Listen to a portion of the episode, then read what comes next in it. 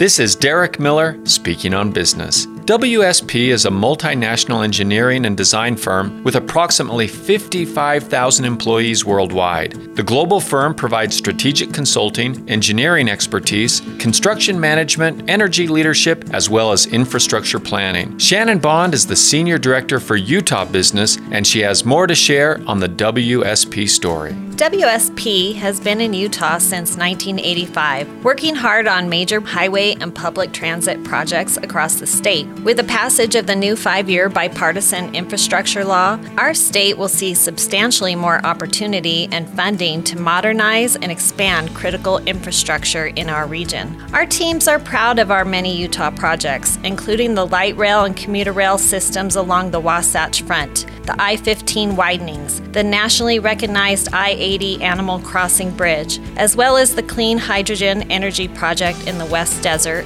and the UVU Pedestrian Bridge that provides safe crossing for thousands of students and staff.